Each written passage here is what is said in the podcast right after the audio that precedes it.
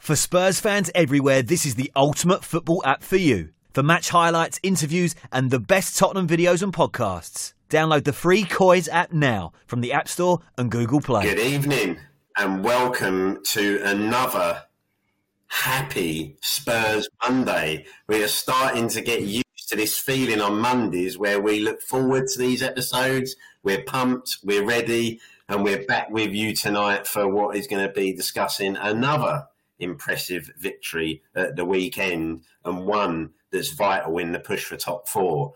So before we get into that, I'll introduce tonight's guest to you. As you can see, we've got our regulars. Patrick, how have you been, mate? Good oh, week, fantastic! Good, yeah. weekend.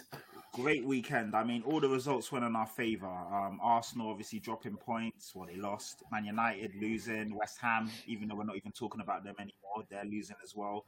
And then us capitalising and picking up the three points. So couldn't get any better. They, you know, they say if Carlsberg made weekends. Yeah, this, this was one of them, wasn't it? Eh? This was one of them. Definitely. Top stuff. And joining Patrick tonight is Jacob. Jacob, how have you been, mate?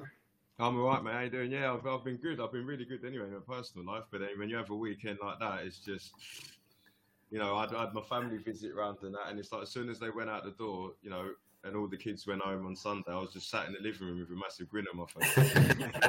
I, I, was cleaning the house, just smiling. Just, what a weekend, you know what I mean? So, There's yeah. nothing like a win like that, is there, mate? I tell you, eh? I went to work this morning as if I played in the match, you know what I mean? So, yeah, it was good. It was good. I enjoyed it, and uh, yeah, happy to now discuss it on the Monday on the Monday evening. Top man, top man, Jacob. And joining us tonight, making his Coys YouTube debut, is we're going to call him Harry, but obviously yeah. you can see Hasper ninety two is joining us. How are you, Harry? Yeah, I'm great. I'm buzzing, mate. I mean, yeah, can't really complain with a weekend like that. we can't, can we? I mean, it's just everything went our way, and it was just brilliant. And the, yeah, and the game, so we were just clinical. It was, wasn't it? Yeah, another yeah. weekend. Like I say, we, yeah. we're into all the juicy bits around that. So that's the panel tonight, bringing you their views. Obviously, some social media bits. As you can see, the guys on the screen have got all their Twitter handles. So make sure you go and give everyone a follow. Some great stuff comes out of Twitter there from these guys for you obviously make sure you go and subscribe to like, yeah, at the Coys at um, YouTube at coys.com and then on Twitter obviously at, at coys underscore dot com. So let's get into this one tonight. And we've we've a couple of people have mentioned it. Patrick, we went into this weekend and in in a as a Spurs fan, you probably could feel a little bit of trepidation, can't you? Because we go into the weekend and we know Arsenal are at home to Brighton, and you're thinking potentially Arsenal should come out of that one with three points, and then the baton is handed over us to match that.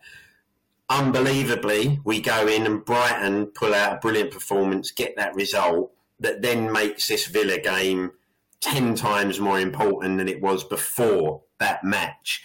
Now, we all know as Spurs fans, pressure and big games is often not something that Spurs and that go together very well. So, was there any element of fear in you thinking this has gone too well, and could we be about to lay obviously the ultimate? Here we go, and not put the performance in we needed, or was you still as confident we'd be able to handle that pressure?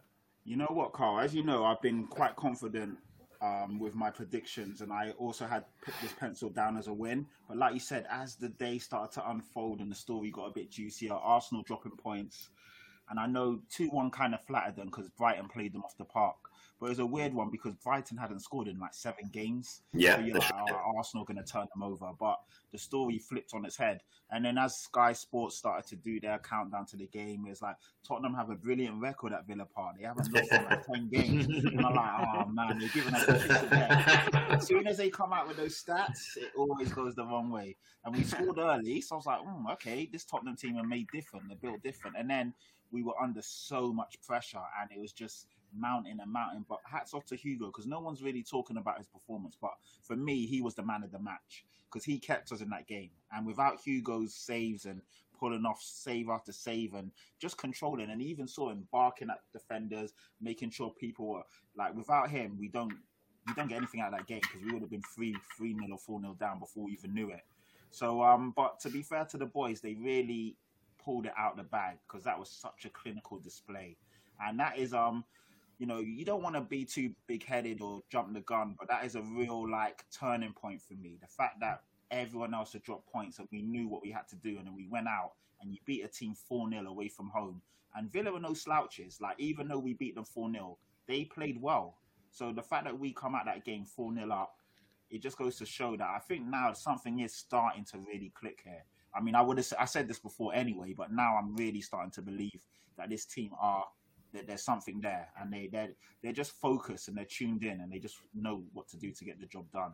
And it's it's it's great to see, man, because definitely before that's a game we 100% bottle for lack of a better word, and we we drop points. We either lose it one 0 or two one, or we just don't turn up and we get turned over two or three 0 So yeah, to uh, to beat them four 0 I mean, it doesn't get spoken about enough. That is that's ruthless. That is really like we spanked them. And even though they they played well, and that's the thing, even though they played well, Gerrard even said, you know what? What can I say? We played well, but they're just so clinical and ruthless. And when teams start to fear that, you've already you already won the lot before the game's kicked off. Teams are now going to be scared of us. We're battering teams 4 0, 5 1, 4 0. They're going to be scared to play us now. So that already gives us a little advantage going into it. So I'm loving it. All I'm seeing from rival fans is that, oh man, even the Liverpool boys today on the podcast I've been on, they're like, I'm really scared to play Tottenham. That's the one game I'm scared of because they know that we can punish them. So yeah, it's great to see, Carl. Yeah, Jacob. Like I say, was there any you know, given what had gone on before our game, was there any kind of was you was there any doubt in your mind, or was you still was you there? Was that little creeping doubt of like, oh, we've really got a chance to lay a marker here and put some breathing space, but could this be where we find out if this team have improved slightly under Conte and do they have that mettle, or could we find ourselves slipping up again? Yeah, I kind of mirror what Patrick was saying because I woke up in the morning and all I kept saying to myself was like, "We just got to beat Villa. Don't matter what happens around us. Just don't even watch it. Just uh, see how it goes." So then I remember I was sorting a few things out in my yard.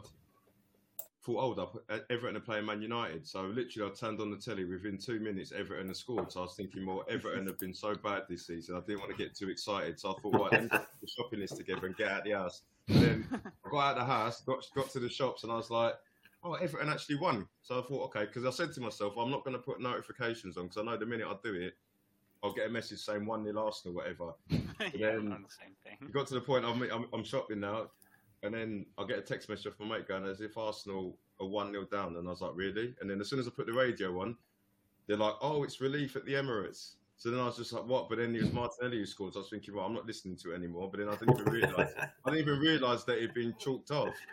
So then obviously it's got to the point now where my mates text me going, "You must be loving life." It's two 0 I was like, "Well, which game are you watching?" I was like, ah. so I was, I was a bit gassed, man. I remember this old woman looking at me when I was like getting a bit excited in Aldi. Uh, and we've seen you get excited, yeah, Jacob, yeah. before when Arsenal concede. So I can imagine you're running around the shop punching people or that. imagine I'm by the bread. yeah. So then, anyway, but then, uh, like Patrick said, it's like as soon as those results came in, that's when I like kind of froze for a bit. I got home and I thought, oh, this is going to be one of the ones where Tottenham just ain't gonna ain't gonna do it. And then as soon as we were one 0 up, I went, you know, pretty mad. But then it was just like we was getting peppered, and I was just like, this is going to be one of those games where we sh- we took the lead and we've messed it up. But then I think I got confident when it got into half time because I just thought about what happened at Newcastle. Like Newcastle weren't all over us, but we were pretty much piss poor and very lethargic. So I thought if Conte can just do the same thing and get them, you know, get them into gear, then it'll be sweet. And then couldn't have asked for a better second half, you know. Kulusevski, that guy's different, man.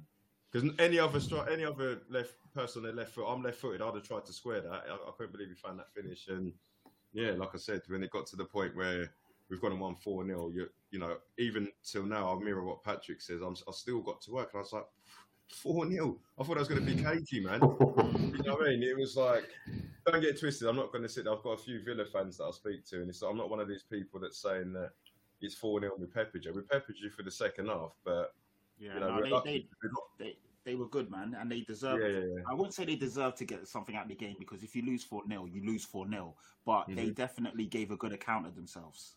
definitely. You got we as a, we as a team have got to learn from that because on one side, it's like it's good that we're resilient and Hugo was on form, but if Hugo isn't on the form like that and you're playing teams that are coming, like you know, imagine if we go Anfield and Liverpool coming at you like Villa did, we'll be five 0 down because they will, they're just as clinical, if not more clinical than we are, because they they got so many people that can score goals. You you saw them against City last night. Like realistically, City at one point it could have been three, four, one up, but then they've just got people like Jota that didn't do nothing in the game, scores. Mane didn't really do much in the game until he scored. So it's one of those we've got to learn from it. But it's good that it, it does build your resilience because, like Conte said, we got absolutely peppered, but we dug in. The captain held us down, and we ended up coming out second half and battering them. Yeah, Harry, you know, like I say, I think it, it is hard, isn't it, as a Spurs fan, because there's always that nagging little voice in the back of your mind saying, when everything's gone right, it's going too right, and we could just be about to go and put in one of the worst performances and actually not take advantage at least I'm sort of similar to one up top in terms of like I kind of wanted to avoid the other team's results during the day, so I was doing everything possible not to look at the scores. So like during the Everton game, I went out for a family meal at, like just before they scored. I think like half time. So I think they scored just after half time, right? I think. Mm-hmm. Right. Yeah. So we went out and then I checked the score as I got home. I was like, oh wow, Everton beat United. So I was like, this is good. And then on purpose, I put a movie on to Voice Soccer Saturday. and then and then I suddenly get these notifications on my Twitter, and then just like, oh shit, Arsenal losing, blah blah. And Martinelli got that equaliser that was disallowed. I was like, shit, oh no, it's one one. and then I, I, was like, I'll go back and watch a movie now to see what how it goes. Put it back on. It's two 0 to Brighton. I watched like the last ten minutes. I don't know if you saw Dawson on Soccer Saturday when he was like, "Oh my god, oh my god, they're going to score! Oh no, oh no!" And I'm just sitting there like biting my nails in like the last ten minutes of the game. Like. but then, like as you say, like as Spurs fans, we're kind of like used to just like crumbling. So like when we took mm. the lead, I was sort of because we sat back and we tend to do this a lot. We take the lead and we just like sit off, like and get complacent but we kind of weathered the storm and got into half time and sort of regrouped. That's how I felt it went. And then we came out in the second half and they were mentally in like the right state. As Conte likes to call, like to kill. That's right. If you sniff, if you sniff blood, yeah, go go for yeah, the kill, yeah. The kill, yeah. But I do think like Hugo basically kept us in the game in that first half because I because they were just all over us, and I was really scared like Coutinho was getting so much room for me because he was just hurting us so much. Yeah and I think on another day maybe it could have been different, but Hugo kept us in it for me. And then I just think the front three just did their thing in the second half, and we just won the game. But I, I did, I was confident that we were going to win regardless of like whatever happened to the other results. But I thought we'd be a bit closer. But maybe because the other results went our way, we sort of had the momentum with us even more. And that's probably why we saw it like with a clean sheet, 4 0, and we just got, you know, we just got the job done you just get on to the next game now. It's just game by game, just keep winning, keep going. That's it. You can only do you can only do what you can do, can't you? You can only do what you yeah. do. Like you say, it, it was nice, and I, and obviously that early goal massively helped settle everything mm. down, doesn't it? Because it's it was one of them games you go in think right, we really got a chance to lay a marker down, but we don't want a tense forty five minutes back and forward. Bang, before you know it, we're one up with a great finish from Son, mm. you know, after that shot from Kane. But I felt like we couldn't get out in that first half. We just couldn't get out. yeah, once we once we went players, one the up, players weren't, the players weren't coming out. Like as if I was in the stadium, uh, if I'm at the Hotspur Stadium when we play White Hart Lane, I'm always screaming at them to come out because we tend to like sit too deep sometimes when we take the lead. It's like we're inviting pressure on, and I felt like that was happening in that first half, and I was I was, you know, red red alarms in my in my thoughts. I was like, oh my god, we're going to concede now because we're just inviting them on. But I think because we just weathered the storm somehow for like half an hour and we got into into the dressing room, he must have regrouped and he must have given them some sort of instructions and they came out and just did the job. But like one up top said, on another day against someone like Liverpool, we would have probably conceded like three goals. I think what he was kind of balance in the way you view it, in the same sort of thing. Like you know, I mean. Do you, Patrick? Do you think obviously we score that early goal, and obviously that settles the nerves a little bit? Do you then think there is naturally that thing in a team where they then say, right, next ten minutes or so, we just we don't do nothing stupid, you know, because obviously the worst thing you can do is score an early goal to kind of settle your nerves and then find out, oh right, here we go. We've let them straight back in it again. So, do you actually think we naturally will go right? Early goal. This is just what we needed, especially when you consider the pressure around the game. That you then sort of say, right, do we just then go nothing stupid for five ten minutes before we then maybe think about going again? What, yeah. what do you think on that? What, what do you think kind of then caused the drop off after that first goal slightly? Because for me, I'm sorry to interject, but it kind of happens like a lot with us. We get a goal and then we just get complacent. And I know Conte recognises it because he wouldn't be in every presser saying we need to kill the opponent because he obviously recognises something's going on. What do you think it is then, Patrick? Uh, I don't know. You know, I think totally um, against what Haz is saying. I think that we we were popping the ball around. We were trying to dictate the game. But to be fair to Aston Villa, you just got to give them credit. They pressed us. They were quite relentless. Um, I think their game plan was just to essentially just take out the better players. They were crunching in, crunching tackling us.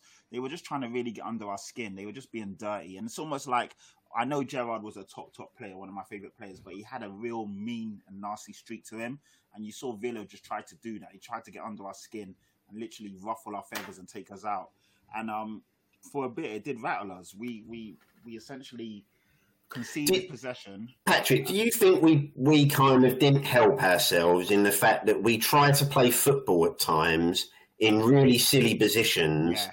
When we're under so much pressure, and you're going, listen, there's a mm. time for that football, but then there's a time where you need to say, listen, we're well under it here Exactly. A, a, few just long, just for now. Get us up there, and then we can defend yeah, from there again. Definitely, and and I was about to allude to that. It's a really good point because literally in the second half, as soon as the half started, Romero, who's a very good ball player and centre back, he, he, was just spraying the ball over to Kane or to Son or to whoever's up top, Kulusevski. They were controlling it, bypassing the midfield. And I know we've got the players to play both ways, but sometimes you just need to do what's obvious. Mm-hmm. Uh, and um, yeah, Romero was doing that, bypassing the midfield, and it gave us a bit more control. And then yeah. once Aston Villa then have to readjust, then we can mix it up again. So sometimes we invite the pressure onto ourselves and we pop it around the back and do all of that. Sometimes just you know bypass that, keep it simple.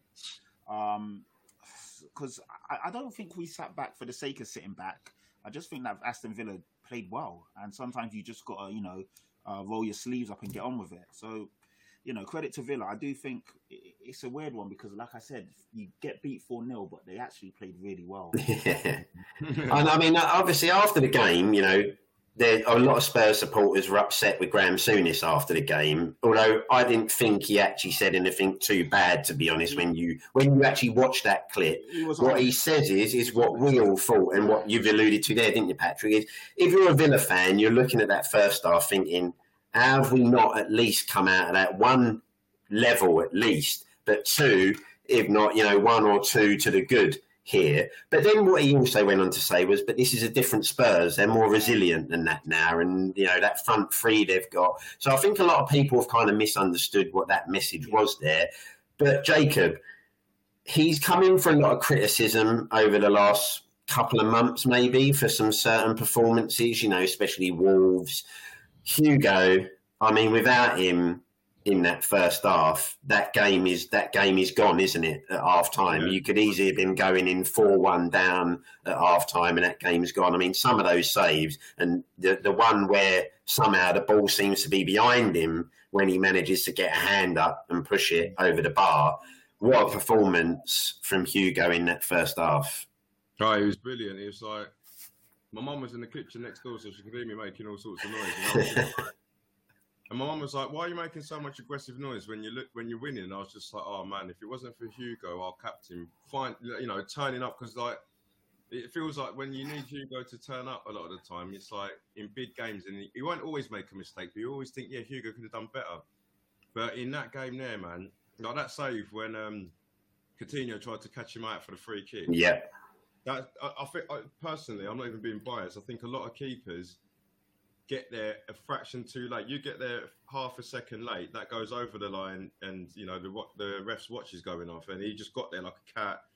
It was brilliant. Like I just remember just looking at half time, thinking we've been so bad, but if it wasn't for Hugo, God knows what I'd be doing. So he was he was brilliant, and it's like it's good that he's doing things like that because you know remember Conte a few weeks ago when we reignited our chance of the Champions League football. We made it quite clear that everyone needs to step up, but the people that need to step up are the big boys in the in, in the team. So you know there was he was talking about Lloris, Kane, and Son.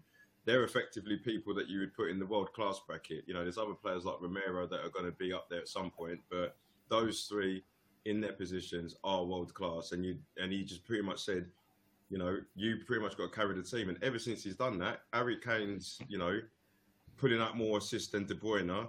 Son's three goals away from Salah, and Lloris puts in, you know, fair enough, Wolves was, was terrible, but he puts in a performance like that, and he's redeemed a lot of bad performances for me for that because those are the things that you need your keeper to see. If you look at a team like Atletico, they've got a keeper like Oblak, and sometimes Atletico are getting peppered, even though they're a defensive side. But he, the guy is just for me probably the best in the world. So when he's when he's on game, there's times where Atletico can go one 0 up and get peppered the whole game. But when they've got a solid defense and they've got Oblak, you ain't going to get through. So that's the same with what you want Tottenham to do. Of course, we've got Kane, Son, Perin, you've got Kulusevski, brilliant, Bentancur.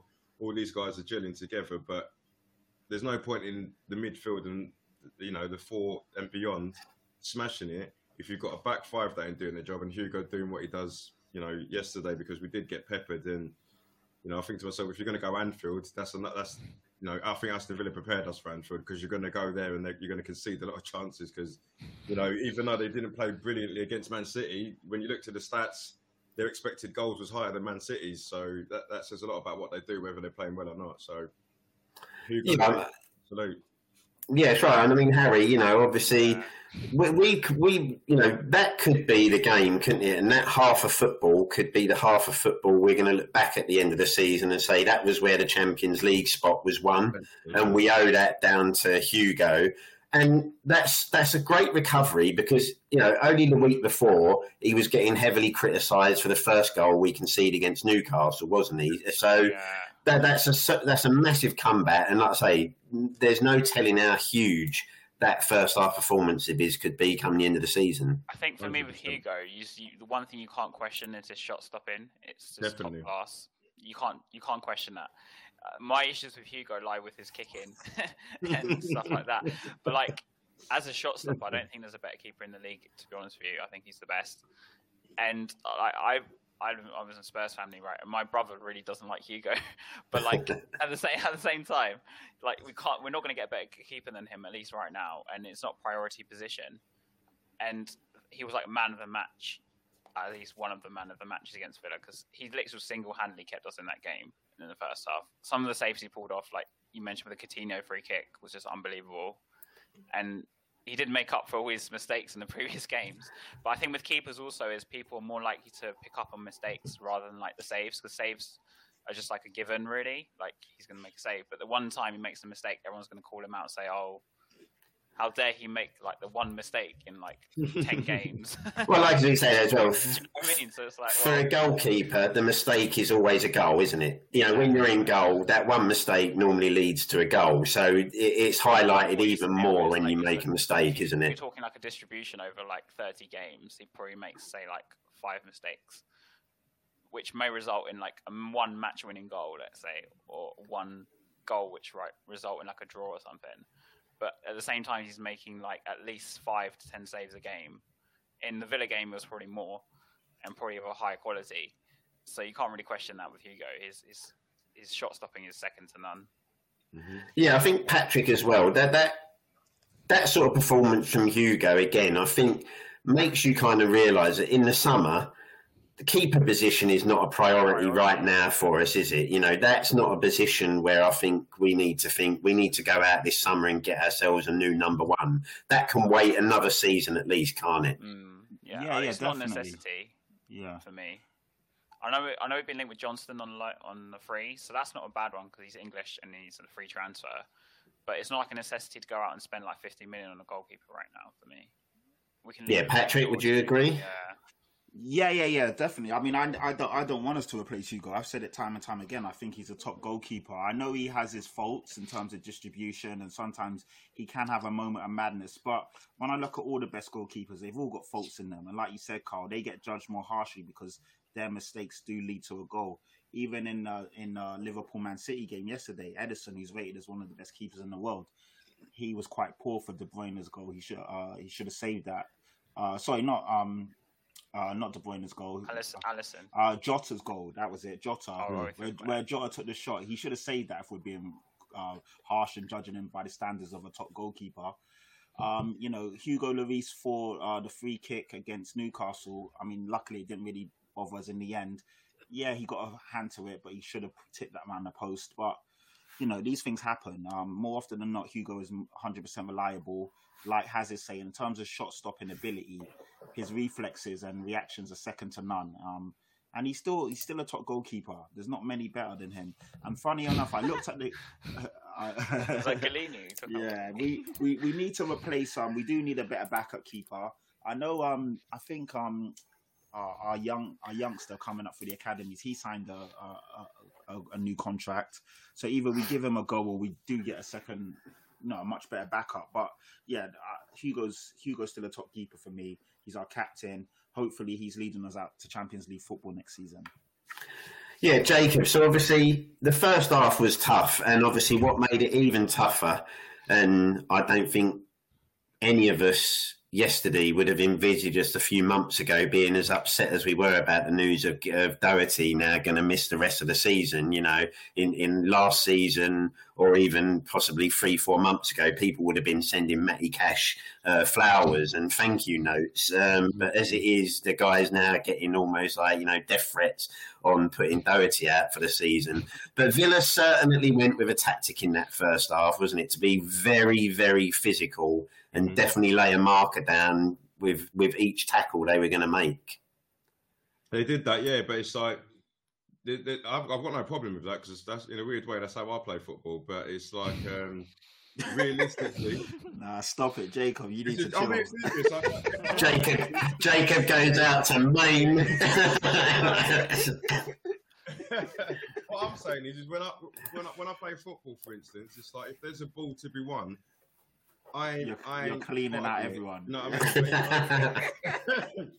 but but I don't. I, I, I, promise you, I never think to myself, I'm going to injure anybody. You know, there's Hmm. times you- you're on the pitch and you're you're, you're getting cussed. But it's like for me, I'll I'll go I'll go in strongly, but I'm not trying to break your leg. Do you know what I mean? I've never injured anyone to the point where they've got to come off the pitch, and I'll just win the ball, and everyone knows it's a strong one. So it's like the way Liverpool play. You know, Liverpool they press, they're aggressive with it, but you, you don't look at anybody in Liverpool's team and label them as a dirty player. Whereas when you look at Aston Villa, you don't really label them that, but it just got to the point where that, that game there was a clear agenda. Like you know, give them something a little bit more. And there was, there was loads of challenges. That Matty Cash one, I just looked at him and thought, if that was the other way around and Matt Doherty did that to Matty Cash, the way Tottenham's lucky is he would have got sent off. The thing is, with that, when you look at that tackle, and we'll go into the Mings one in a minute, and then obviously the Ashley Young one, which for me was the worst tackle of the day, the Ashley Young one. All those tackles you can look at and go, well, the guy does win the ball first, mm-hmm. but it's then just the follow through, isn't it? Where you sort of go, the follow through is what's over the top. You know, the same with the Mings one. Yes, he wins the ball, but when you're going through with that sort of momentum and speed and your foot where it is, there is always a danger that, well, when you actually then meet the player after that mm-hmm. ball, if the player's got his leg planted at this point, that's a leg breaker coming up. So, mm-hmm. you know, Harry, Yeah. what was you what was your feelings when you're seeing these tackles go in? I And watched I watched Gerrard's pre-match um, interview, and he mentioned a lot about we need to go out there and make make our fans proud and all this palaver. And I felt like that was sort of reflected in the way they played, in the sense they were like extra aggressive with us. And I play football myself, right, in like eight aside, five aside, and I play with better players against me. And I do like I'm probably more aggressive with them than I am with say someone else, to be honest with you. And I felt like that was sort of the same thing with them. I'm not like legislating their tackles because their tackles were like over the top, right? yeah. I don't think any. If, Right. Eh, eh, if if the Right. Coys.com pod team ask anyone for a game of football, I'm thinking you should avoid this. We've got two hatchet men on in the squad. by the looks Well, of for example, the other week, like I, I went into tackle with some guy, right, and I just like completely missed it, completely skinned both his knees or something like this, completely missed the ball. And like in a real game, that would have been like at least a yellow card. But like I only went in in that way against someone like him because I know he's like better, right? And I felt like the Villa players, because obviously they know Tottenham quality wise on paper are better than them, and I felt like they that's why they went more aggressive with us and left you know something in in tackles because they were just trying to make themselves known that you know I'm here. Yeah, do And Patrick, do were like over the top, right? And they were even worse, especially Ashley Young one. That was horrible. I felt. yeah, I mean, he didn't go for the ball at all. Yeah. like, could took him out. yeah, the Like, I'm not Ashley, the like- Ashley Young one for me is one that it's a shame we can't have a sin bin in football because that's a tackle where you go, he knows he's there's no attempt at playing the ball there. We're not disguising. This is just I'm taking you out, mate, and I'm going to kick you. And when Kane went down for a minute, I'm thinking, ah, I and he's thought it was holding his ankle. Thought it was going on. You're thinking this is trouble. Patrick, do you think there was a game plan of lay one on them early, Yeah, try and 100%. try and get these guys off their game by kicking them off the park? Hundred percent, and I alluded to it earlier. They definitely came with intent. I mean, you saw um, harsh fouls. People- you K- saw harsh him. fouls- You saw harsh fouls on uh, Reguilón. Obviously, Doherty got a few. Kulusevski, they were going after him. Uh, Harry Kane, um, Højbjerg as well got a few meaty challenges as well. So they definitely like um they were just hatchet merchants. They knew they couldn't go toe to toe with us. So what they were trying to do was knock us off our game, try and get somebody fouled off or sent, you know, uh, injured, and then just take it from there. And there was no intent. Yeah, they got the ball, but I mean, we've gone past this stage of oh, if I got the ball and I take the man out, it's okay. We know that you can't do that in football. If you go in recklessly, your foot or studs are high, the velocity of the challenge. There's so many more factors now about winning the ball. I mean, they say that tackling is a dying art because you can't do these things anymore. Mm. And I just don't understand how the ref let all of those challenges go. Mings For you, for you, Patrick, Yeah. if Romero makes that tackle that Mings does, do you think that gets looked at even more? Hundred percent, and and I I don't understand why some people from the Spurs camp are on Twitter saying, "Oh, if if Romero does it, we're all high fiving and this and that." But Romero, how many yellow cards has Romero got this this season? Well, I think Romero's So- kind of calmed down for me. Like, Yeah, at he the beginning of has. the The season, last- he was more hot-headed and he was going to challenges more in that sort of style. Now he's sort of calmed down. It's become more Yeah. controlled aggression, mean, if that makes it's- sense. It's three games in a row where Romero hasn't picked up a yellow cards because he was on that fine line. And thankfully, Another- Thankfully, I think it's the next game he's Exactly. past the Exactly. point where he can't get banned. Yeah, so Game thirty-two, it, game thirty-two, it, it, match week thirty-two, it resets. yeah, that's So, um, right. He's actually gone past that now, which is cool. But yeah, Aston Villa weren't trying to play football, and it's a shame as well because you know we thought we was gone past that day of um. But it's dark arts, and the referee for me, he was poor because he didn't handle it. If he sets the tone early with that Matty Cash one. They know that they can't do it. If they do do it, they're on a yellow and then they're walking a tight rope. If they want to do it again, they get sent off. But when he just let them crunching tackles go, it set the precedent. And unfortunately for us, we don't play that type of football, so we didn't try and do it back. I know Romero has always got it in him, but realistically, that's not our game. We want to play football. So we un- unfortunately ended up suffering. And yeah, when Ashley Young went in on Kane like that, and it's already three or four nil, I'm thinking, oh man, this is the part where our season starts to unravel. But luckily, Kane got up. Thank God. I hope he's okay. You know, I saw him over in um at the He was at the Masters, so yeah, he, uh, he, he seemed to be all right, didn't he? Fingers crossed. Had a few days off. life. We, we go again on Saturday. Uh, luckily, we came unscathed in terms of everyone apart from Doherty and you know. But mm. yeah, it was horrible from Villa, and I'm I'm shocked that they got away with it. To be honest, I don't know at this day and age But with VAR as well how you get away with those things. I I was thinking back though, like in the t- early 2000s or 90s, whatever, would tackles like this be just normal? Yeah, would stand, they be would be. They would be. They'd be part and I think yeah, well, there was a point in the game where yeah, tackles like that because no one even normal. second. Yeah. You didn't Yeah. even think about it twice, did you? I mean, tackles, didn't they? I mean, when you look at some of the tackles from the seventies, you think, God, wow, they'd you'd be done for manslaughter nowadays, wouldn't they? It's Vinnie Jones. Yeah. Uh, so I don't know. when, when we talk about those sort of tackles that go in, and obviously the young one on Kane, Mm. Jacob, do you think we do? Conte will need to be careful in the running now for the rest of the season. That the one thing that I was screaming at at one point was once we get three 0 up and four 0 up, you're thinking get Harry Kane and Son off that pitch because the job is now done. The game is won. These are the guys that are going to see top four over the line. They've done their job today. You know, now get them off that pitch before something else, you know, before the inevitable could happen. And you get a guy thinking, well, I'm going to make a name for myself now by taking Kane out for the rest of the season. Do we think we have to play carefully now for the season? When we get to the point where games are won, Conte needs to be looking at right. I need to get these key players off the pitch, possibly, and and save their legs for the next game before we do. Because we know, you know, Kane's been perfect up to now this season with those ankles. There could be that point where he's just going to get done at some point, isn't there?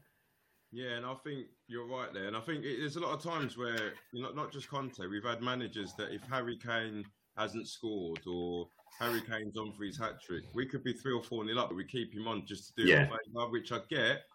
But it's like if we had adequate backup in that position, or he wasn't so instrumental to the way we play football, then I'd get you. But you just got to bring him off, man. Like when it's four 0 I think I think what Ashley Young did at that time, and you know he sees Kane walking. I think that'll wake him up a bit because you know if we're playing Brighton and we continue to score in the rich vein of form that we are doing, he ain't. He, he- even if Kane hasn't scored, you've got to bring him off, man. You've got to bring him off. You know, and you've got people that are coming off the bench that.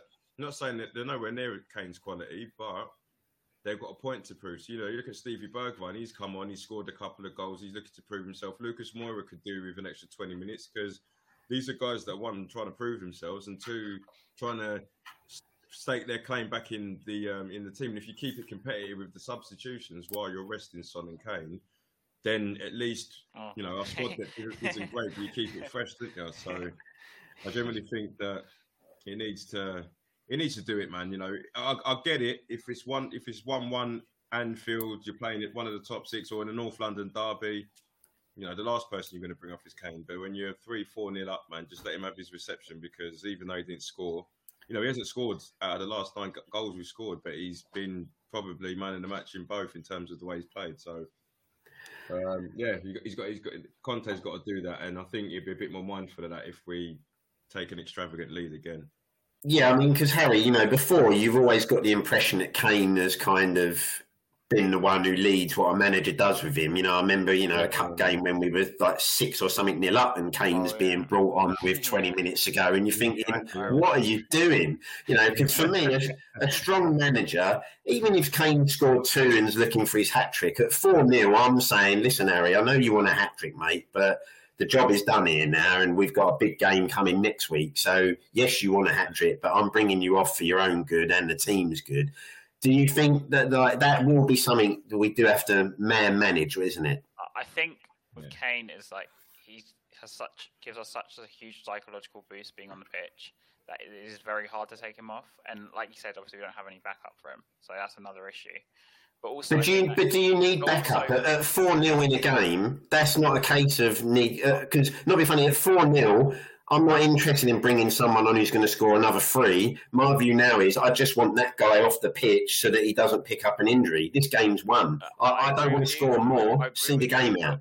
I agree with you, but also with Kane, he's sort of our source of creativity in the in the team, and he's only our only creative player.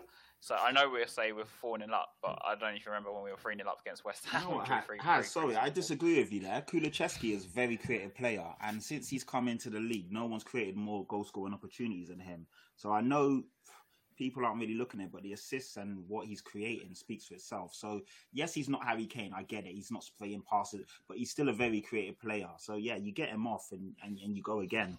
Mhm. Um, But I do think it's sort of psylo- psychological for me in the sense that, say, if, for example, we're playing against Brighton, right, and Kane wasn't starting, or we were 2 0 up against Brighton and we took him off, I think they'll get a psychological boost and think, oh, we can get back in this game now because Kane's off the pitch. mm. That's, That's it, what, 2-0, that's, yeah, that's, that's what I I'm think, trying to from like Conte's point of view. in I think, sense. yeah, I, I think, like I say, 2 Obviously, 0 maybe. like we're 4 0 up, let's take him off because he's going to get injured.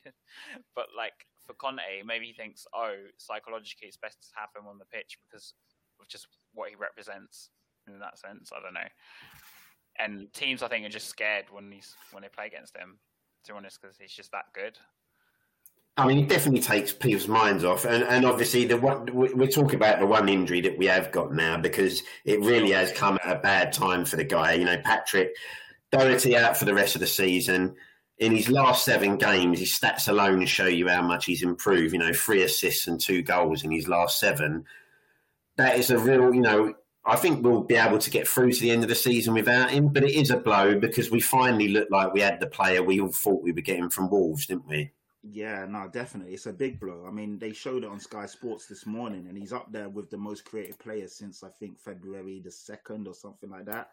So, um, yeah, it's a big blow because he he was really making that right uh, back spot his own, or the right wing back spot his own, and um, he was somebody that we was enjoying watching playing. Like he was confident on the ball again. He was moving forward, and he he was the guy we signed from Wolves because when when we played Wolves, he always had a good game, and he you know he got on the score sheet. He caused us problems. He was starting to do that in the games for us. So it's a big shame, man. I'm I'm just you know a lot of people are slating Emerson Royal and saying that we're finished now and this and that, but I don't think Royal's as bad as people are making him out to be. And I mean, he's played in the last two games. His stats are not that bad. Yeah, you know, he, he, scored a couple recently yeah, in that. So I think Royal's a good player. Obviously, he's not Doherty yet, but you know, if we give him Doherty all that time, why can't Royal come good?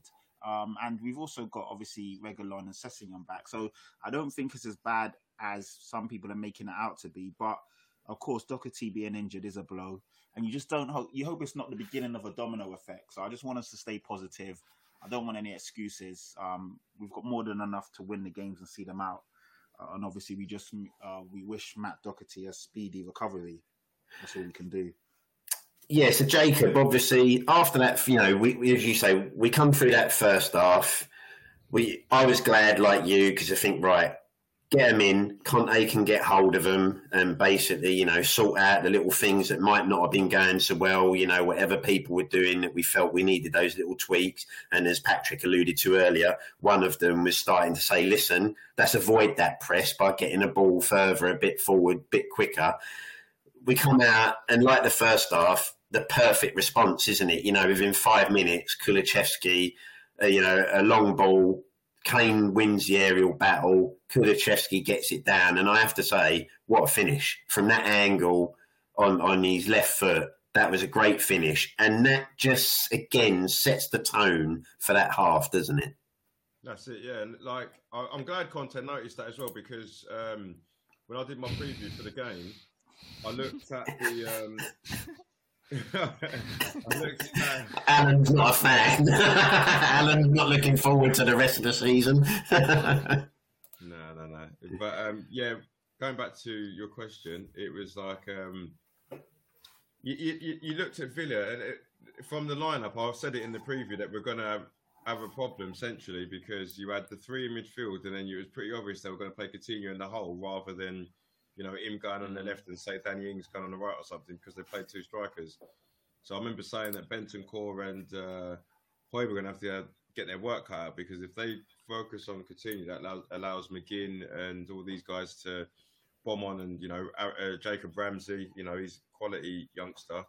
You're thinking it's inviting all that pressure. So in my mind, I kept saying it, you know, when we kept dilly dallying and we were playing these one twos, I think what the idea was was to play all them little intricate parts in the middle and try and catch them on the counter. But Villa had pressed and we weren't finding no space because they were effectively playing four central midfielders with two strikers pressing. So it was like you've literally got six people putting pressure on our midfield, eh, on our on our central midfield and defence. Which, to be fair, I've always said that if you pack out our midfield um, against Spurs, you'll probably and, and you do it properly, you probably could outdo them. So that's one thing you've got to be mindful of because, as I keep alluding to, when we go to Anfield that's the reason why Liverpool are so good because they will pack out their midfield and they will. If they dominate that midfield, they just beat everybody when they do that. That's the reason why they do it. So I'm glad that he did it direct because you got to mix up the game.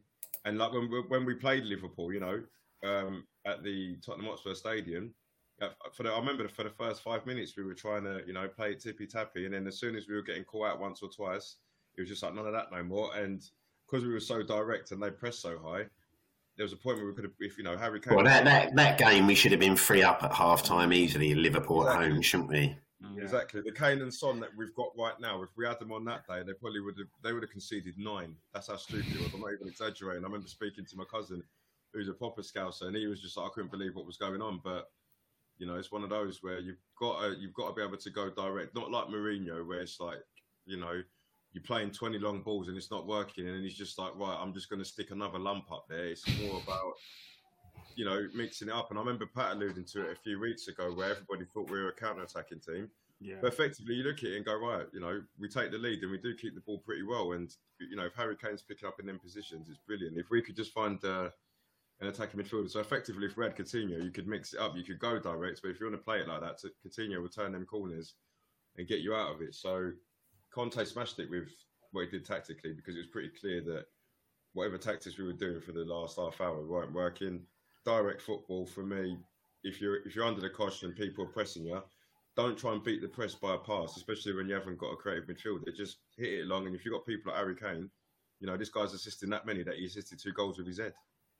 Yeah, I mean, I mean, Harry, you know that, that second half, yeah. that assist from Kane for Son's goal. I mean, like uh, we've said it weeks and weeks on here, you know, me and Patrick have had these interactions with people on Twitter where they just want to keep saying, no, Harry Kane isn't in the bracket of world class. And the only player I'm taking from Spurs is Son. And you're like, right, you're not taking Harry Kane, no, the best striker in the world. But that assist with the header, again, it just. It just puts the guy and shows everybody he's on he's on a level above, isn't he? Because so you can actually see in that replay the look as to right where where's oh right you're there yeah right okay so this little flip like that is going to put you away. It's just it's just special that partnership, isn't it? I think like Conte sort of built on what Mourinho started with Son and Kane, and he's sort of done it in a slightly different way now because he's added Kulusevski. So Kulusevski's given just like a different option. But I think like with Kane, he's just class above everyone else. He's just so good. I got is run, this, out, is, I, run out, I run out superlatives to describe Kane. So. Is this, and, and, this is a question I'll ask all of you guys, yeah. is this the best version of Harry Kane we've we've seen? Yeah. In his time at Spurs? I think so. Patrick, that's, what do you think? That's a tough one because I'd probably say last season because he maintained it for the whole season. Um, but if he can get to, what's he on now? He's on eight assists and he's on about 12 goals. If he can get to 12 assists and 15, 20, 20 goals. goals, yeah, then then you, you have to say hands down, and he's more than capable of doing that, especially but, in the run-ins because he's he's starting to score in bunches again. I would have said yes if he didn't have half a season off, but the fact that he had, that he had literally a summer break that went on till January, you, you have to put it into context. So it's a tough one. Probably if okay, if we're being real, he's he's in the form of his life right now. But I would say last season, because he won both the Golden Boot and the Playmaker Award, how can you not give him that for last season? If you get what I mean. But I, I know think... as as as the eye test and as fans, we know right now he's hundred percent playing better. But it's just what he did last season for me was was insane. I think for me the big difference between last season and this season is he looks a bit fitter now under Conte than compared to Mourinho. He's just mm. a bit sharper, like a yard sharper. Mm-hmm. Yeah, That's Jacob, what do you think? Is he is this version of him the best you think you've seen at the club, or, or do you think there are other seasons where you think, hmm, I, I, would have said that season was where he was probably his best version? It's a hard one because, like, because he's adapted his position. It's like if we're going to say the Harry Kane that drops off and does the role sort of Teddy Sheringham-ish, you'd say it's this season and last season, and you'd obviously probably go with last season because it's for a full season and at a, at a, time where if he wasn't doing it, we probably would have finished 12th. But um, if you're going to go Harry Kane as a number nine, I don't know, man. Probably the last season at White Hart Lane, or you know, there's, there's a few seasons. You know, that season where he was just. Well, he's racking numbers up to beat Messi and Ronaldo at one point, wasn't he? You know, yeah, seven, you know, you know 17, 18. That calendar year where he got 50, I think it's like 54 goals. I think obviously that's sandwiched between two seasons, but that was the time when I was just like, this guy is just a monster. Um, but he, he's just been brilliant the whole time around. You know, if someone says to me, name your top 10 Harry Kane moments, they come quite quick and they involve me either beating up my husband or beating up myself. my husband? husband? husband? Ah. what? oh, where I got that from? There's a Coys exclusive for you, folks. there's a there, there's a highlight going out in the week. There's somebody that I was speaking to yesterday, and there's this girl telling tell, me about her husband, so I don't know where that comes from. Yeah, wow. Yeah, No, yeah, no, no. yeah. Yeah, well, He's beating up my cousin, yeah. we'll, we'll, we'll see what the Twitterverse thinks of that in the week, Jacob, No, shall no, we? my cousin getting cut up, so it looked like me and my husband have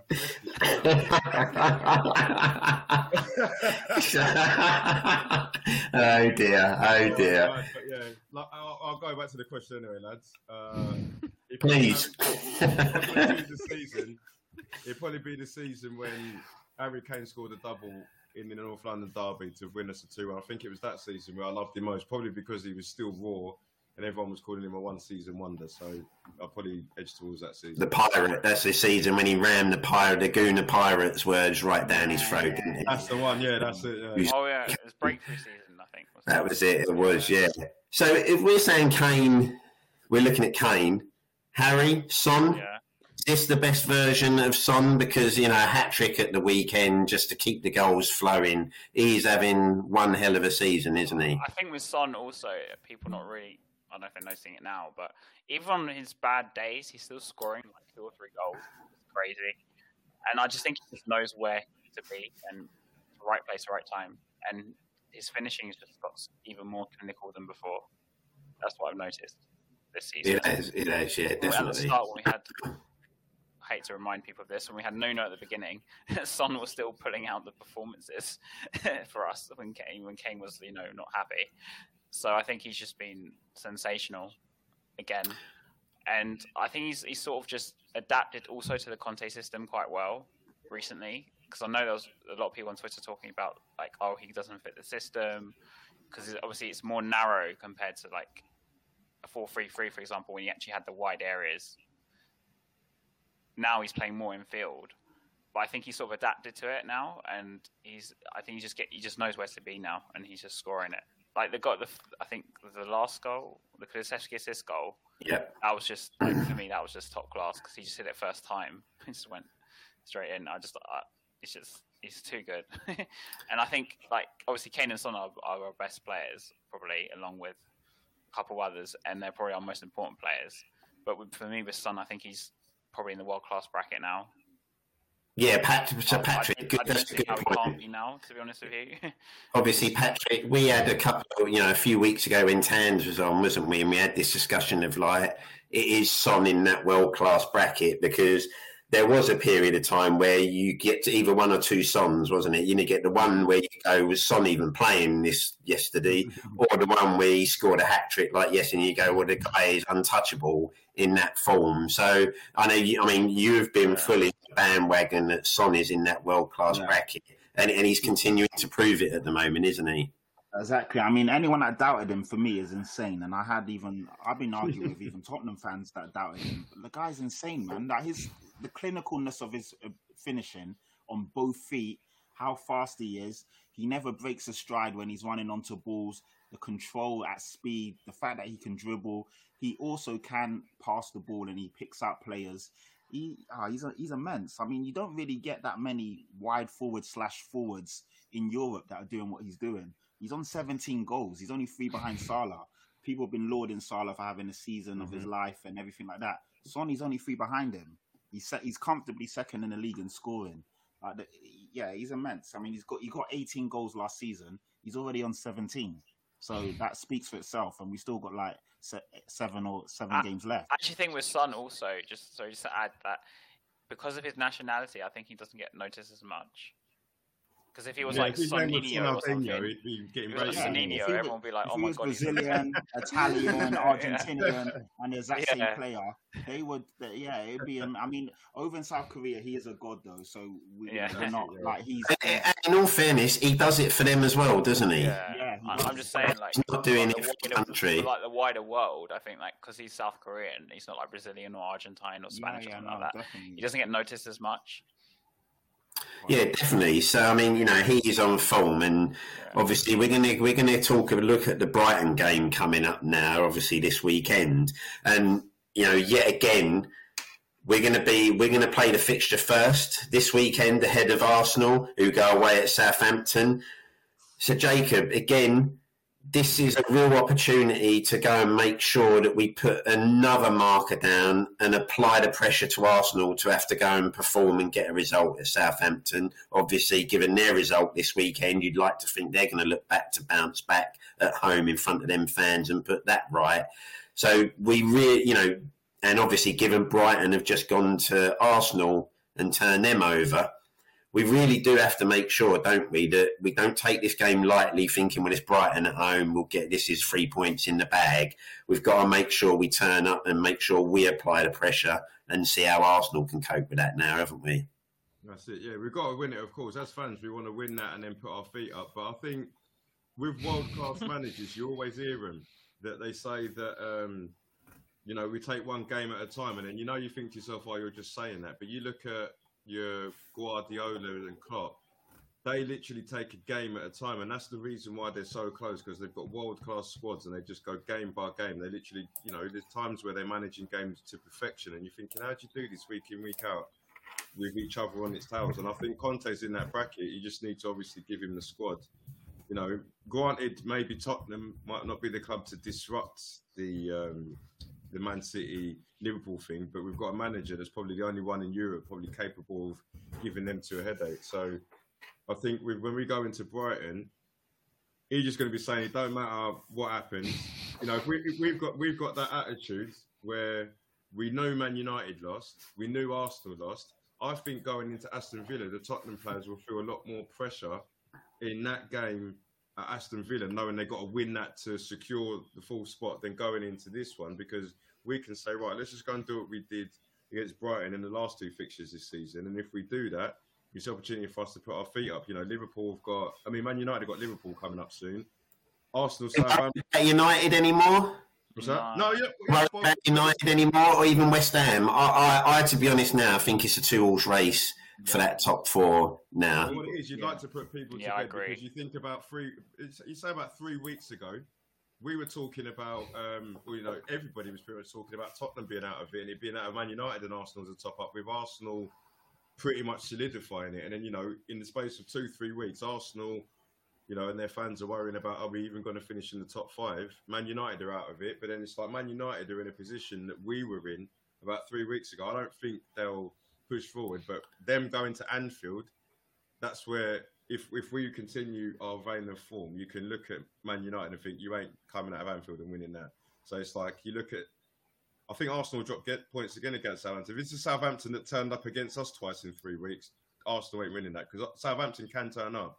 They've got some really good players. So, but again, you know, there's no point in us focusing on Arsenal. If you're wondering, oh, what Southampton's going to do in your Hurricane, then you're going to take your mind off what we actually need to do and just keep winning. And if we win the rest of our games, there's nothing Arsenal can do about it. So we just got to focus on the game at a time. And I generally think that when we were predicting quite a few W's, it's like part of you think, oh, is it going to be Spursy? But you're looking at the way it is, we probably could bear fruit. We probably could end up being right and having a good laugh at the end of the season, saying that look at all the W's we put on, and they were actually right. Yeah, Pat, Patrick, you, you going into this game at the weekend against Brighton confidently or and, and thinking we will lay that marker down given the form we're in and the fact that the one good thing I think we've got is a manager that won't allow any lapse of right, listen, don't just think this is done now. We turn up and that's it, the game's won. I think you've got a manager there that's going to say, listen, each game is a cup final. This is this is now the next most important game of the season. Are are you confident? Yeah, you know, I'm, I'm very confident. I had this down as a win before. I know, and it's not even. I mean, obviously Conte is a huge factor, but I honestly believe at the age now that Son and Kane are at, and even like Hugo Lloris, there's there's experience sprinkled through the team. These guys have been there, done that, and that's a massive advantage and bonus over Arsenal. We've qualified for Champions League football many a time before. We've played in the Champions League. These guys know what they need to do to get back there. And it's just like the last time we played Brighton. We'll respect them because they are a good team on their day. We know that for certain because even on after a bad run of form, they go and outplay Arsenal at home. So we know they're more than capable. But if we play our game, we beat them and we beat them comfortably. So we just need to respect them, not overthink it. It's the first game on the weekend. We know those twelve thirty kickoffs can always be a bit patchy and sketchy, as we saw what happened with Man United and Everton. There's always a banana skin in there for those early, like you know, uh, weekend fixtures. But I honestly believe we go there and we, yeah, we put them to the sword. But I'm not even trying to say in an arrogant way. I just know if we play our game, don't do anything silly defensively, we will pretty much beat them two or three nil. Yeah, Harry. it- it- you know, given the form we're in, you know, the front three, like as we say, there, there's no defence in, I'd say, even in Europe right now that probably wants to come up against our front three. Mm. So, do you just think the Brighton game will be another game where we go and exert that sort of dominant performance? Like as Patrick said, yes, you can't write Brighton off. Or that you know they're kind of on the beach at the moment, and you can see that some weeks in their performances. But then they are capable of putting in a performance like they did at the Emirates. But do you still believe we're too strong for them? I mean, I don't think it was as easy as people think. I think it'll be a lot harder game, but I think we'll get the job done like two 0 or something like that. And Kane and Son will probably score as predicted. But like we should get the job done. There's no real excuse not to.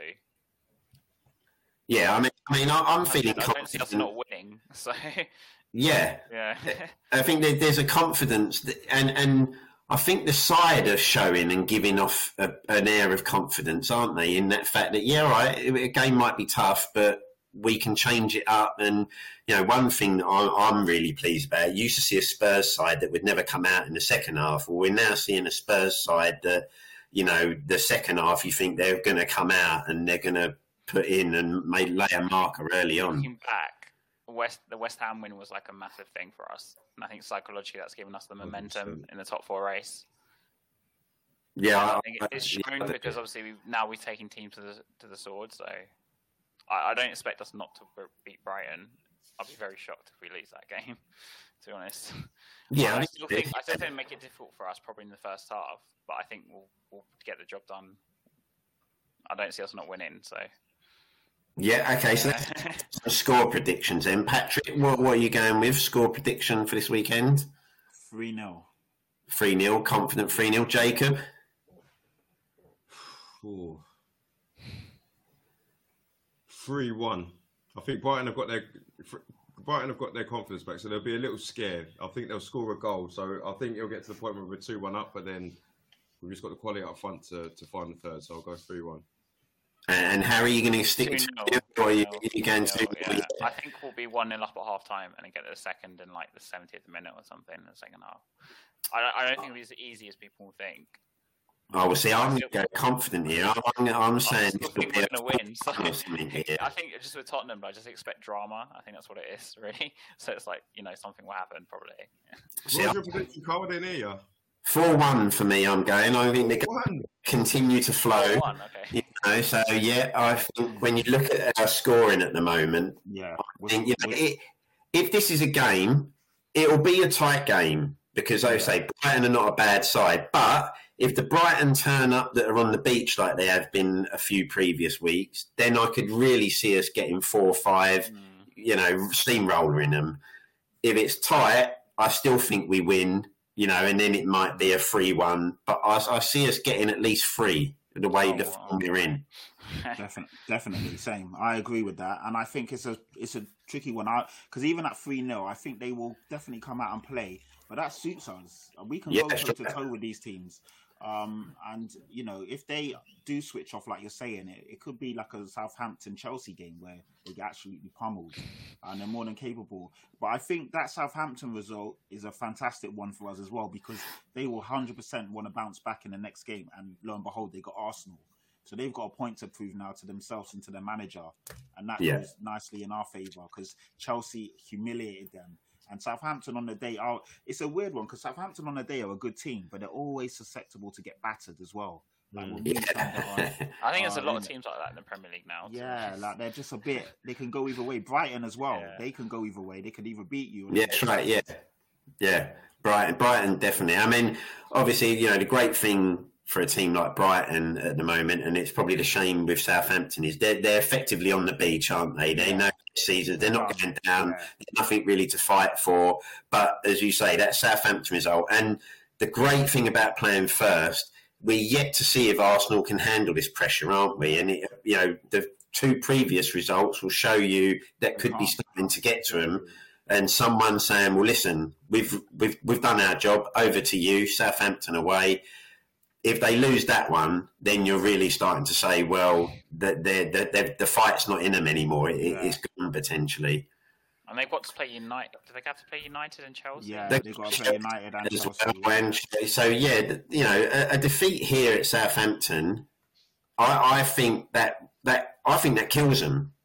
Yeah, I honestly. I, I think if they don't even win, I mean, if they drop points, they're dead as well. Because Yeah, if they drop points, essentially, we win. yeah, if we win, I mean, our Mm. goal difference is already plus ten. The way we've converted that is crazy. They were above us on points, and they had a much better goal difference. So if we win and they drop points, I think mentally they're done already. Yeah. Uh, now, Also, with Arsenal, that counts against them compared to us. As Arteta's inexperienced and the squad's quite Yeah. inexperienced. And I think that's the advantage we have in the race. That's yeah, I mean, the fans weren't happy with his team selection this weekend against Brighton, were they? So, Yeah. as you say, he, he's making some mistakes there, and that inexperience might show. Now, before we go, we've got some questions from Alan. Good questions from Alan here. And now, when we look at the injuries to Doherty, his first question, which I get your thoughts on, was around would Lucas or Stevie B possibly be options at right wing back? Can I, can I start this one? yeah, go on, Patrick. the answer is no. We just we just spoke about Arteta making mistakes, and um, all jokes aside, this would be a massive mistake. We have fullbacks that need to play in their position. What Arteta done against Brighton, which gifted them the game, is that he put Xhaka. They already lost a midfielder in Partey. You then go and put your second best midfielder, who's Xhaka, in at left back. Uh, and you also have a left back on the bench who you don't use. So you've essentially nullified your midfield, and you're also using a midfielder in left back. So it's just you've weakened two positions. So us doing that, we weaken the right back position, and we also weaken one of our attacking threats who we always bring on to cause them problems later on in the 70th or 75th minute. So the answer is no. We have fullbacks. Let them be played in their position. For me, like I keep saying, Emerson Royal's not as bad as people are making him out to be. I don't really get the agenda. Yeah, he's not uh, that great on the ball, but defensively he's decent. And to be fair, whenever he has played, he's he's done okay. So let him play. It's his first season here. There's a lot going on in terms of the language barrier, him learning a new system. He was bought as a as a right back. He's having to play right wing back. I don't think he's as bad as people are making him out to be. But us making and chopping changing this late in the season, it's it's, a, it's got disaster written all over it. So for me, it's a big no. Jacob, thoughts on that one? Yeah, I'll, I'll, I'll go with. Um, if it got to the point where Emerson Royal got um, injured, then I'd be like, well, we've got to do something here. You know what I mean? You can't be playing Reguilón or Sessegnon um, on the opposite flank. It just wouldn't make sense. And then we've got, you know, I don't think we've got any centre halves bar maybe Tanganga that could do it who's injured. So if we got to the point where Emerson Royal got injured, granted, but I, I think literally Pat said Wilder said. It's like when you start putting people into positions that you've already got backup for, then it's like one, you're going to dent the confidence of Emerson Royal. If say you put Lucas Moura there, and two, it's like Lucas Moura might be great going forward, so you can see that part of it, but he might he might get exposed going the other way. You know what I mean? If we got to the point where we put, let's say you got to the point where Emerson Royal's had a few bad games, and then we decide, all right, we're going to go and play a better side that we've got in the running. So say I think you know, again, I'll, I'll, go to Liverpool. You know, if if if Klopp wakes up in the morning and sees Lucas Moura right back, he's just going to be like, right, just keep giving the ball to Mane. You know, they'll put Yeah. Luis Diaz out there. Going forward, they're, they're, you know, Diaz might not want to run the other way, but then Luis Diaz will be looking at Lucas Moura thinking, this is light work.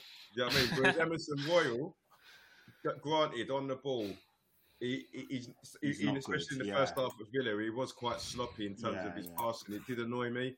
But I think with Romero on that side of him, and then you know Bentancur come over to help him, I think his his form has slowly got a little bit better. I'm not going to say he's the finished article, but I just think because it's an unnatural position, Bentancur and Romero coming over to help him out when he's getting Mm. pummeled helps him out. And I just think that he'll grow in confidence. And I remember that's what happened with Victor Moses. Victor Moses got played out there, but then they had a midfield and a defence that was coming over to help him out with Azpilicueta and I think it was uh, Matic at the time.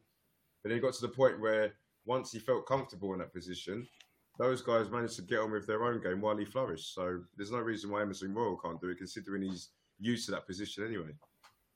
Yeah, Harry, your your Yeah. thoughts on that one? Is that something you'd consider? now's not the time to start experimenting. so yeah, whether we like it or not, Emerson's gonna have to start as a right wing back. I'm not. And, and his and I'm his form in the last couple of games hasn't been that I'm bad, has it? his You know, he scored a couple. I'm, I'm not his biggest fan. I'm not gonna lie and say I like Emer- I rate Emerson because I don't really, but he can do a job there for like seven games that we need to the end of the season. I, feel like he can do a job. Obviously, if Emerson gets injured, we're gonna have to try and do something different. Like I could even see Conte playing even Sessegnon or um, what's the other one? Reguilón on one of the sides because he did that before. I can't remember what game it was. He put Sessegnon on the right or something, and he put Reguilón on the left. I don't remember what game it was, but he played like the the fullbacks, the wingbacks, sorry, either side on their weaker side once. So I think he could do that even with then. Al- Alan is definitely not a fan. He's I mean, I, I'm not a Man fan of of Royal. Royal. To be honest. I, I don't think he'll. I don't think it, in the long term he'll make it as a wing back. I don't think he has the attributes to do it. but we kind of have to stick with him because it's not the time to start experimenting and start sticking Lucas at wing back. Maybe at the end of the season, last game of the season, and we're ready fourth, and we can't finish third or something, try some experiment and play Bergwijn and Lucas as wing backs just to see how it goes. But right now is not the time. Okay, so we, think we've answered that one. Alan, unfortunately, that one we're binning that one off. Now, his next question, and I think I already know the answer that all you guys will give to this one, is I'm guessing this is into the thing. i- No. If Son No. is close to that golden boot, does Harry Kane give up penalties if Son can get the golden boot? No, no. No, I, I can't see Harry Kane giving up any penalty at all. He doesn't even give up free kicks. Yeah, I giving bet- free kicks, won't give them up. I think that one is a solid no. But now, Alan's last question is a really interesting one, and one that I'd be definitely interested to get you guys' thoughts. And it is one that makes you kind of wonder. And now, this is a great question. Where do you? And I'll come to. I'll go to each of you to give your answers on this one individually. So, last question, and to start with you, Patrick. Where do you think Tottenham would have been if we'd had Conte from the start of the season? third, third or fourth. I don't think we would have challenged for the league. That would have been new. You know what? To be fair, I don't know. To be honest, it's actually when I actually start thinking deeper about it. If we get Conte from the beginning of the season, would he have been backed? I don't know. Would we have got the sign? That's again? I that. think- That's let's add to that questioning and say yeah. if we had the same side that we've got now with Conte at the start of the season as manager, where do you think that side finishes? Uh, then, then I think we would be third right now. We would have pushed Chelsea for third if we would have had Kulusevski and Bentancur. But it's such a loaded question because would we have got them then? Would Juventus Yeah. have allowed them to I go don't then? think so. Yeah, so you know, but if if Conte came in in the summer and we got equivalents to what Conte believed we needed, then I think we would be third or fourth. But we wouldn't be challenging for the league. Possibly would have done better in in one of the cups, but we'd probably be kind of where we are right now. Um, I don't know. It's yeah, it's quite a hard question to answer because then also I'm starting to think if you have a pre-season and you have more time and he has maybe would have, but no way do we catch Liverpool and City like they're just light years ahead. But I think we'd be in the top four conversation just like we are right now, really. Yeah, Jay, Jacob, what's your thoughts on that? Where where do you think if Conte had come in in the summer and like I say, you'd had Kulusevski and Bentancur? I'm, I'm with Patrick. I don't, you know, Liverpool and Man City, they're, they're just on a different planet right now to most teams. So I don't think you're catching them because I don't think we could have been consistent for enough. Mm-hmm. They're out. So they're out of the equation. So I'm like Patrick. I think you're talking third or fourth. Do you think, though, we'd have had, even if it was fourth, this would be sewn up right now? It, wouldn't, it, it would just be now a case of, well, that's your top four. Yeah, I think it would have been. Obviously, hindsight's a wonderful thing, but you think to yourself, I think if he got all the players that he wanted and also had a pre-season, it would have been one of those ones where you know September, October, November, everyone's like Tottenham for the title because obviously everybody's doing their thing. But then it would have just got to the point where December, maybe because Conte's focused on us getting there, we're trying to keep up, but then it just we probably would have done what Chelsea have done, as in like you're trying to keep up, you're in the you're in the frame, but then the, you've got two monsters. You know, Chelsea. You look at their squad. I, I had I, at one point, I'd say I said at the beginning of the season, I was like, I, I think Chelsea are going to do it, but then it got to the point where you know Yeah. Lukaku dropped off form, um, and then there were certain players that weren't playing well. Kante was injured for a long time, and they just dropped off, and it's like you can spend all the money you want, but then when you've got managers like this, you've got to do a lot more than just spend loads of money. But I think as well, you've also would have to throw into that mix. You'd probably be in free competition still. That's it. Yeah. So you wouldn't be having right now a week between each game is is amazing, isn't it? Because Mhm. you get that time to work on the training ground, get your message across. You, you know, if Conte had been here from the start of the season, we're probably still in the Conference League with a chance of look, and looking at winning there. You're still in the cup, one of the you know the FA Cup or something, and them games are coming thick and fast still, aren't they? Exactly that, yeah. So I think, yeah, like like you said, you, I didn't even think I forgot about the Conference Cup. To be fair, if we were in that from the beginning, granted, he would have rotated players, but I think if we were at the stage where Leicester are at now, and you see Leicester in it and Roma, you're kind of thinking, well, we'll meet them along the way potentially. But if we get one of them in the final, we should be able to dispatch of them either. If, especially if we're playing the way we are now, you know, if we played Mourinho's Roma right now, the only thing that would worry me is Mourinho. But the, the, the team on its own wouldn't really bother me. You know, I think our defence be able to handle Tammy Abraham. So um, it's just one of those, like you say, hindsight is a wonderful thing. Um, and if we're thinking like that, then we should be overly happy as to what's going to happen next year because Man United will still be in disarray. Um, if we've got top four, you'll have Arsenal. You know, they'll start doing the Arteta out again. West Ham, are they going to do that again? Highly unlikely.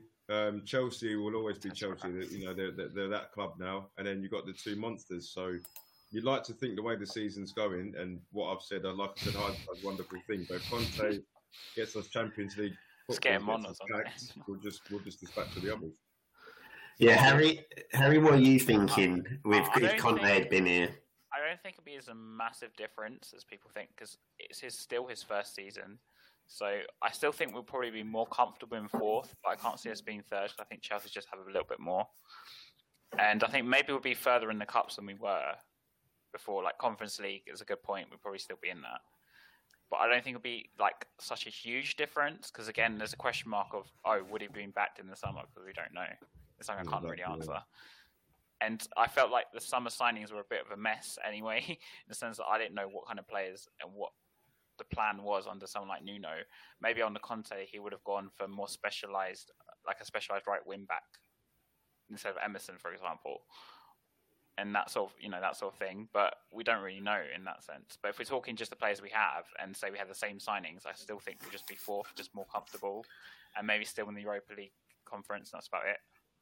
Yeah, I mean, I think the one thing this has shown us, and hopefully you like to think that this, this the way we're playing right now and the way the season could end up panning out, is if anything, you're just hoping that for once this is showing the board, isn't it? That right, listen, you have finally got the bloke that now is the time to back this guy because you know when you look at what we're the way we're playing right now, there was two signings in January that have come in and made all the difference if you can in the summer bring in say another three that improve the side even more with what he's already got and three more players on top of that the right players this manager could take you to the next level. Again with liverpool and liverpool and city may still be too far ahead of you right now but you are talking thirds you are talking cups and you are talking title pushes aren't you, Do you would you would, is that what you're hoping for that for? I think with Liverpool and City, you can only two years to bridge the gap for them. With them, like four transfer windows probably, and obviously you may pick up like one or two players in those Januaries, but we're talking summer windows. The two summer windows are probably the most important, and you have to get them both right. And obviously pray that someone like Salah leaves Liverpool or something, or Pep, Pep, Pep leaves City or something, and they need some sort of like, um, what's the word? Some sort A of chaos or some sort of problem for us to kind of bridge the gap. I think. See, I, I feel more confident with Conte because I think Conte is a manager who can go toe to toe with a Pep. He can go toe to toe with a Klopp if he has the right team. I, I don't, I don't fear, I don't fear those two managers against our manager right now, I and we we've kind of proved that at City, didn't mean, we? If we give them players he wants, like a specialised right wing back, specialized players in the positions he wants, then we could go to toe toe to toe with them. But you also have to take into consideration they've had say three or four years of title experience. Let's say being in title charges. Yeah, yeah, that's right. Yeah, And, yeah. and like with us, it'll be quite new. So we'll still be like the dark horse in the three horse race. We're talking hypothetically here. So yeah, I mean, with the right players, Conte could do like amazing things with us, but it's to do with the right profile. And I think with him, it's very like specialized type of players and special in certain positions for it to work, especially with the system we play. Yeah, yeah. It, it's all it's all going to be. So go on, go on, Jacob. if you look at, um, I was talking to my cousin yesterday because he's a Liverpool fan, so we were discussing the game, and I was just like, it's mad because, you know, if you're Man United, Tottenham, Arsenal, um, Chelsea, for instance, if you want to go and compete with these sides, it's not. It, it- of course, we've got Conte. You know, we probably we have. Uh, you know, we have got the probably the third best manager in the league. You know, Tommy Tuchel's up there as well. But um, you think to yourself like when if you're if if you if you sat down with Klopp and Guardiola in confidence at the beginning of the season and said to them, "How many points do you reckon you need to win the league?" Right? They're talking 95 points. You know, when Mm. Fergie was winning them, Fergie was talking, you know, Fergie was winning the league at 81s, 82s, 83s. These guys, you're looking You at it need now, 100 points basically. they're both on 70. I think it's like City are on 74. Well, yeah, but Jacob, you say this today has come out. It's still mathematically possible we can win the league if results go the way we. Yeah, so No, I Liverpool lose all their games and we win. I was It was. I loved it when I when I saw that today. Someone saying, "Look, I've worked it out. We can still win the league here." You're just going like, "Wow!" The fact that you've even thought that's possible. I'd love some of what you're smoking, my man. I think like, the Liverpool City game showed what different See, class I they are think- compared to everyone else.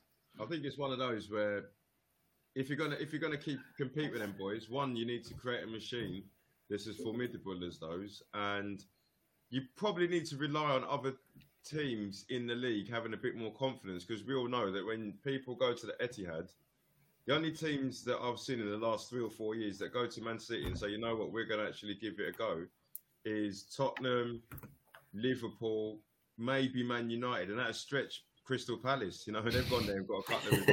Crystal Palace. But then Crystal Palace have had a little bit of luck on their side with sending offs. Tottenham have always got this stigma on, on Man City, and we've had that before they got the money. We, you know, even as a youngster, it was like we play Man City, I knew we was going to beat them. Um, and then you got Man United. I think it's just you know the rivalry in itself, and then Liverpool just as good as them. But then effectively, everyone just goes there and says, "No, we're not. We're not going to bother." Everyone goes to Anfield. We're not going to bother. You know, so Norwich could go and play Man City, and they'd be like, "You know what? Let's just keep it at four. They'll go Liverpool. Let's keep it at four. Tottenham could be just as good, but because of the team and the brand, for some reason Norwich will give it a go. So we, we need, to, you know, as much as we need to rely on ourselves, you kind of need to rely on other teams also having the bottle to beat Liverpool and Man City. So when they do drop points and you capitalise, and that's when you get yourself in the title challenge. Because at the minute they're not doing that, and that's why they're getting to the point where they need to, you know, they, they're comfortably saying they need 90 to 95 points to win the league, and then they're going toe to toe. It looks like it's going to be like whoever wins it is going to be on 96, and the other one's going to be on 94. It's just crazy numbers. Yeah, it's, it'd be an interesting time, and we're like I say, we can only hope that what's happening towards the end of the season give, gives the board the ultimate ammunition to say, yeah, listen, that's finally back the manager properly, and, and who knows where we go from there. But that, that that's full time, I'm afraid, chaps. I think we've we've reached what we needed to for tonight. Um, great show. So for me, the admin is just to say, you know, Alan in the chat and the other people in the chat, thanks very much. Like we said, make sure you give us a like, subscribe. We're nearly at 100 subscribers, so make sure you click that subscribe button. We're bringing you some great stuff, and obviously that will continue. Thank my guest for tonight, Sir Patrick. Appreciate you joining us again, and hopefully you're back on Monday. Definitely, it was a pleasure. Hopefully, we'll talk about another win. Um, yeah, and long may this good run of form continue, man. Let's go. Let's go. Definitely, definitely. And Jacob, you'll be back on Monday as well. And again, like as Patrick said, hopefully this run of wins and our mystic coys that we've predicted, the W's keep coming. Yeah, hopefully, uh, you know, we have something that will brighten up my day. You know what I mean? Like a little one there, don't you? So Oh, we can't have you beating your husband up anymore, so you need to make sure that the results come to keep you happy. he better not. He, he better not. He better not- Great moment. And Harry, Yeah. brilliant debut tonight, mate. And hopefully, you know, we may get you back before the end of the season as well. Yeah. I mean, thanks for having me on. It's been brilliant. It's just I just enjoy Welcome, talking Harry. about Tottenham. So. Absolute So- pleasure, mate. Absolute Yeah. pleasure. I mean, we could carry on for another hour. I probably still. That's good stuff. That's Yeah. excellent. So, chaps, really appreciate that tonight. And like as we say, let's let's get back here next Monday for another win.